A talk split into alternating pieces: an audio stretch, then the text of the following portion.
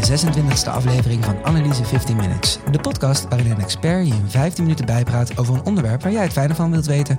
Zodat je op kantoor, vanavond als je thuis komt of vannacht in de kroeg geen onzin praat. Ik ben je host Jerry Huinder en vandaag hebben we het over het begrip klimaatstresstest. Een term die vorig jaar in tal van gemeenten aan de orde van de dag was. Omdat die in het kader van het Deltaplan de ruimtelijke adaptatie verplicht waren de test voor het einde van 2019 uit te voeren. De reden, klimaatverandering en de weersextremen die daarmee gepaard gaan, kunnen grote gevolgen hebben voor steden. Maar wat is dat eigenlijk, zo'n klimaatstresstest? Wat moeten steden doen om klimaatverderingsbestendig te zijn? Om daar achter te komen ben ik bij de Wageningen University and Research. Tegenover mij zit Tim van Hattem, programmaleider klimaat bij de Wageningen Environmental Research. Welkom Tim. Dankjewel. Tim, als ik wil weten wat een klimaatstresstest is en wat we daarmee kunnen doen, waarom moet ik dan bij jou zijn? Nou, wij doen hier in, uh, in Wageningen al jaren onderzoek naar uh, de impact van klimaatverandering. Wat betekent dat eigenlijk uh, en wat komt er op ons af? En wij, zijn, wij, wij, zijn ook heel veel bezig met het in beeld brengen van, van die impact van klimaatverandering. Het visualiseren van, van, van die impact. En, en dat op een begrijpbare manier presenteren aan mensen die daar iets mee moeten gaan doen. En ja, uiteindelijk moet je dus uh, in actie komen om uh, steden klimaatbestendig te gaan maken. Wij doen hier heel veel onderzoek aan uh, hoe doe je dat eigenlijk en wat voor rol speelt groen daarin. Oké, en wat is het domste dat je ooit hebt gehoord over klimaatstresstesten? Nou ja, het domste is eigenlijk dat je, uh, dat je hoort dat je kan uh, slagen of zakken voor een klimaatstresstest. Dat is zeker niet het geval. Uh, die klimaatstresstesten die komen eigenlijk voor uit het idee van de financiële crisis, toen banken een stresstest deden. En die banken die konden dan ja, falen of niet falen voor zo'n stresstest. Maar bij een klimaatstresstest kun je niet zakken of slagen. Het, is, het brengt in beeld wat, ja, wat, wat er eigenlijk voor een impact is van klimaatverandering. En ja, eigenlijk heeft elke stad te maken met klimaatverandering. Dus ja, elke stad die heeft wel een, wel een probleem of een knelpunt dat in, in beeld gebracht wordt. Oké, en wat wordt er precies getest? Nou, kijk, de aanleiding om die stresstesten te doen is dat het Deltaplan Ruimtelijke Adaptatie heeft gezegd dat alle steden uh, in Nederland klimaatrobuust en waterrobuust ingericht moeten zijn in 2050. En um, nou ja, met die klimaatstresstest breng je in beeld wat de impact is van klimaatverandering op een stad en de omgeving van die stad. Bijvoorbeeld, uh, wat, wat betekent dat? Uh, waar zitten de knelpunten voor wateroverlast of voor hitte of droogte?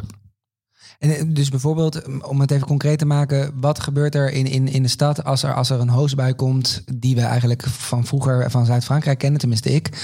Uh, als je daar aan het kamperen was en dan was er zoveel water dat de tenten aan het drijven waren. Nou goed, dat krijgen we in Nederland steeds meer, dat soort, dat soort hoosbuien. En wat gebeurt er dan in, in zo'n stad? Absoluut. Dan, dan, dan, dan breng je dus een beeld um, en dan uh, zet je op kaarten. ga je met, uh, uh, met modellen bekijken van wat er gebeurt bij zo'n extreme bui en waar er wateroverlast ontstaat. Oké, hey, nu, nu hebben heel veel steden hebben al zo'n test gedaan. Hè? Want het is al, al, een aantal jaar geleden begonnen en eind 2090 moesten ze allemaal gedaan hebben. Is er een conclusie te trekken voor de Nederlandse steden als geheel? Zijn wij klimaatbestendig? Nou, eigenlijk uh, weten we en, en, en laten die klimaatstresstesten zien dat, uh, dat uh, de Nederlandse steden nog op dit moment niet klimaatbestendig zijn. Eigenlijk geen enkele stad uh, is helemaal uh, climate-proof. En dat kan ook niet, omdat de steden zijn ontworpen op het oude klimaat. Dus de steden zijn niet ontworpen op nou ja, de, de impact en de gevolgen van, van klimaatverandering die, die op ons af aan het komen is. En we zien eigenlijk nu al die extreme. Hè. We zien nu al uh, van die hele heftige buien.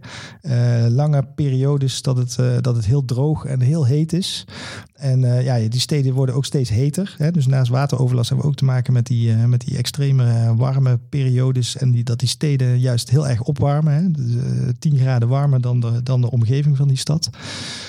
En ja, daar moeten we dus um, actie op gaan ondernemen. Want ja, we moeten echt in actie komen. En wat we ook zien is dat, um, en dat komt ook uit die klimaatstresstesten, en dat is ook een heel belangrijk onderwerp, uh, dat je heel erg kijkt naar de vitale functies van een stad.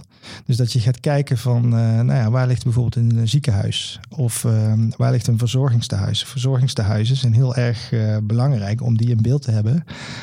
op het moment dat het heel heet is, dan ja, zijn juist de ouderen, die zijn heel kwetsbaar daarvoor.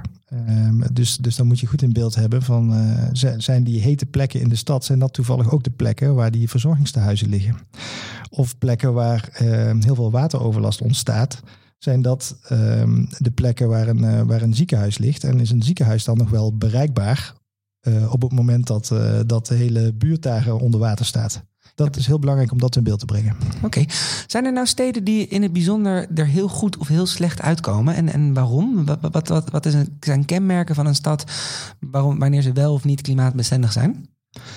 Nou ja, het is eigenlijk zo dat, uh, dat elke stad wel zijn, uh, zijn eigen opgave heeft. Maar je ziet bijvoorbeeld dat, dat steden die, um, die in heel hellende gebieden liggen. Bijvoorbeeld Arnhem is daar een mooi voorbeeld van. Dat is een stad uh, met veel relief. Um, en juist um, ook op de, op de wat hogere plekken zijn, zijn wijken die, die behoorlijk versteend zijn. Nou, als daar heel, hele heftige neerslag valt, dan is die, uh, die neerslag die ligt binnen no time beneden aan de berg.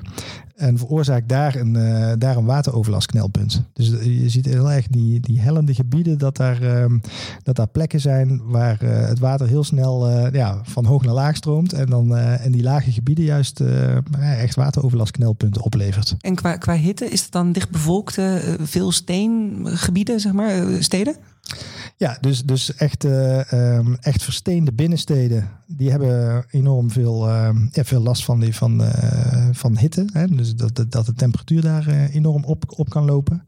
Dus dat zien we echt in die, in die ja, dichtbevolkte, versteende binnensteden. En wat je eigenlijk ziet in, in meer in laag, Nederland, is dat, ehm, dat, dat je veel meer te maken krijgt met, ehm, ja, met grondwaterstandsdaling. En daardoor um, ook te maken kan krijgen met, uh, juist in droge periodes, dat, dat, dat die uh, funderingen droog komen te staan en dat, uh, dat er verzakkingen optreden. Dus dat zie je eigenlijk een beetje in laag Nederland ook als, als knelpunt ontstaan. Ja, dat zijn eigenlijk drie problemen waar, ehm, waar ja, waar echt uh, actie op ondernomen moet worden om er iets aan te doen. Dat laatste is wel interessant, hè? want ik denk dat veel luisteraars dat, dat eigenlijk niet weten. Want iedereen die denkt wel aan, aan heftige regen. Iedereen denkt ook aan het is, is, is te warm. Dus, dus hè, we moeten iets met, met die hitte. Misschien moet er windplekken komen. Of, dat snapt iedereen wel. Maar inderdaad, die, die verdroging van die grond, die heeft dus ook heel veel effect. En dat kan dus tot, verzakking leiden. Zeker, ja. Dat, um, en, en eigenlijk zijn onze steden ontworpen om uh, water zo snel mogelijk de stad uit te krijgen. En dat was uh, toen onze steden ontworpen waren, was dat de manier om uh, onze steden droog te houden. En we zien nou eigenlijk dat, ehm, ja, dat naast die heftige buien, dat we ook steeds vaker te maken krijgen met periodes van droogte. En we moeten dus onze steden ook eigenlijk heel anders gaan ontwerpen. Dus we moeten eigenlijk dat regenwater, wat in, die, in de stad zelf valt, dat moeten we gaan opvangen, benutten uh, laten infiltreren, zodat het het grondwater weer kan aanvullen, zodat het ons groen uh, van water kan uh, voorzien. Dus we moeten het echt gaan opvangen in de tuinen, op de daken, um, in het openbaar groen. En dan weer laten infiltreren in de, in de grond. En dan hou je een beetje, dan maak je van de stad eigenlijk weer een soort spons. En uh, ja, nu hebben we eigenlijk onze steden ontworpen om alles uh, via de riolering zo snel mogelijk die stad weer uit te krijgen. Ja. En uh, ja, we zien dus nu dat het een droogteprobleem oplevert. Ja, precies. Hey, um, je maakt eigenlijk al het bruggetje voor, voor de volgende vraag. Want, want hoe. Laat ik, laat ik beginnen met wat kunnen gemeenten met de uitkomsten van die klimaatstresstest? Wat, wat, wat, wat, wat moeten ze ermee? Nou, kijk, de eerste stap is dat, dat ze inzicht krijgen in die problemen dus daar is die klimaatstresstest voor bedoeld. En uh, nou, in, in, in, het beste geval doe je dat eigenlijk niet als gemeente alleen, maar dat doe je dat met een hele hoop partijen samen, zodat je samen die kennis ontwikkelt over van wat gaat klimaatverandering eigenlijk uh, allemaal betekenen. De volgende stap in het proces is dat je gesprekken gaat voeren met allemaal partijen uh, die eigenlijk hier een belang bij hebben of uh, die een probleemeigenaar zijn of die er iets aan kunnen doen, hè, die kunnen bijdragen aan de oplossing. Om te kijken van ja, wat betekent dit nou, deze, deze, deze knelpunten en wat kunnen we er eigenlijk aan gaan doen? Hè, dus wat is ons uh, handelingsperspectief om, ja, om onze stad klimaatbestendig te gaan inrichten? En dat is, dat is eigenlijk de vervolgende stap na de klimaatstresstesten worden er risicodialogen gevoerd.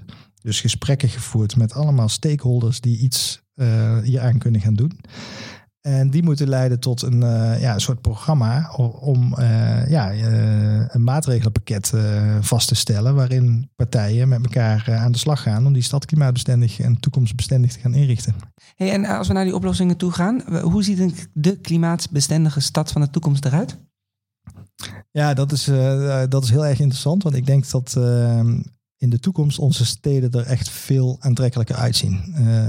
wij zijn heel veel bezig met kennis over groen, de waarde van groen en hoe kan groen, uh, en internationaal uh, noemen we dat nature-based solutions, hoe kan het vergroenen, op grote schaal vergroenen van steden bijdragen aan het klimaatbestendig maken van die steden. En wij denken dat steden in de toekomst echt ongelooflijk veel groener zijn dan op dit moment. En nu zijn het nou, stenen woestijnen vaak. En uh, we weten allemaal dat, uh, dat groen heel erg bijdraagt aan het, uh, nou, het verbeteren van die sponswerking, maar ook het omlaag brengen van de temperatuur in die steden. het draagt bij aan biodiversiteit, het draagt bij aan, aan de gezondheid van mensen. Dus het heeft ongelooflijk veel voordelen. En om dat op grote schaal te gaan toepassen, daar ligt een enorme kans. Oké, maar mijn vraag is dan wel, ik zou heel graag in zo'n stad willen wonen. Eh, in zo'n hele mooie groene stad. Alleen we hebben ook een woningtekort van, poeh, nou ik weet het niet uit mijn hoofd, maar heel veel. Hoe, hoe gaan we die twee combineren? Dat is een hele goede vraag. Want uh, kijk, er, er, ligt een enorme woningopgave inderdaad, omdat wij een uh, woningtekort hebben. er wordt nu ook ongelooflijk veel geïnvesteerd om weer nieuwe woningen te bouwen. En daarbij moeten we ook zeker niet vergeten dat we uh, in de snelheid die we, die we nu hanteren om die, uh, om die woningen te bouwen, moeten we zeker niet vergeten om die, uh, die woningen ook gewoon aantrekkelijk en, en de omgeving daarvan, ja, de leefbaarheid daarvan te vergroten. Dus daar, naar ons idee speelt groen daarbij een hele belangrijke rol. en zullen we ook dus echt moeten investeren in, ehm, naast het neerzetten van die, van die woningen, ook, ook moeten investeren in ja, het maximaal uh, vergroenen van de, van de leefomgeving. Om, om, uh, ja, uh, om dat prettige en aantrekkelijke gebieden te laten zijn. Oké, en, en dan moeten we dus ook uit de Randstad eigenlijk? Ja, kijk, um, we hebben net een, een, een, visie uitgebracht over hoe Nederland er over 100 jaar uit zou kunnen zien. Um, en daar hebben we gezegd van, we weten dat de zeespiegel stijgt als gevolg van klimaatverandering. En we gaan er nog van uit dat over 100 jaar en de zeespiegel ehm, met anderhalve meter uh, ongeveer gaat stijgen. We weten natuurlijk niet precies hoeveel die gaat stijgen. En dat kan onze kustverdediging, kan, dat, uh, kan die anderhalve meter aan. Maar als we nu te maken krijgen met versnelde zeespiegelstijging, en we weten ook, ook na 100 jaar, we moeten ook vooruitkijken, dan weten we dat de zeespiegel nog verder gaat stijgen. Dan moeten we echt gaan nadenken over het feit of het wel verstandig is om alles wat we uh, nu aan het bouwen zijn, om dat, of, we, of we dat wel in het uh, laag gelegen gedeelte van Nederland willen doen. Dus wij zeggen van op een gegeven moment moet je ook gaan nadenken over, het, uh, ja, over de stedelijke verstedelijking en de groei daarvan. In, uh, op de hoge zandgronden. Hè? Dus meer naar de, naar de hoge delen van Nederland. Dus naar Brabant, naar de Achterhoek, uh, naar Limburg. Nou ja, en die gebieden die hebben te maken met krimp. Ehm, eh, een aantal van die gebieden. Dus, dus, dus daarmee kun je een deel van dat, dat probleem ook uh, opvangen. Maar dat betekent ook dat je een deel van je economie moet gaan, uh, gaan verplaatsen naar die gebieden. Nou, dat, dat is in ieder geval iets waar we echt over na moeten gaan denken in de toekomst. Duidelijk. Tot slot, als ik vanavond in de kroeg heel slim wil overkomen, wat moet ik dan zeggen over de klimaattesten? Nou, mijn belangrijkste boodschap zou zijn uh, dat we niet in de stress moeten schieten. Maar dat we juist uh, moeten nadenken over uh, de kansen die, die klimaatverandering ook biedt. En kijk, natuurlijk is klimaatverandering een grote opgave. En met die stresstesten brengen we het probleem in kaart. Maar klimaatverandering en zeker klimaatadaptatie en, en het ehm, klimaatadaptief maken van steden, dat brengt ongelooflijk veel kansen met zich mee om die steden mooier, aantrekkelijker en groener te maken. En daar is heel veel uh, behoefte aan en heel veel draagvlak voor. Dus laten we vooral uh, uh, zorgen dat we elk project en elke, op elke plek waar de schop de grond in gaat op dit moment, dat we gaan nadenken van hoe draagt dat bij aan het klimaatbestendig maken en het ehm, eh, aantrekkelijker maken van onze stad, van, zodat we gaan bouwen, nu al gaan bouwen aan de stad van de toekomst. Dankjewel voor dit gesprek. Gedaan. Dit was de 26e aflevering van Analyse 15 Minutes. Bedankt voor het luisteren en mocht je een andere aflevering willen horen, ga dan naar iTunes, Spotify of Soundcloud. Je kan je daar ook abonneren op de podcast. Volgende week vrijdag is er weer een nieuwe aflevering. Tot dan!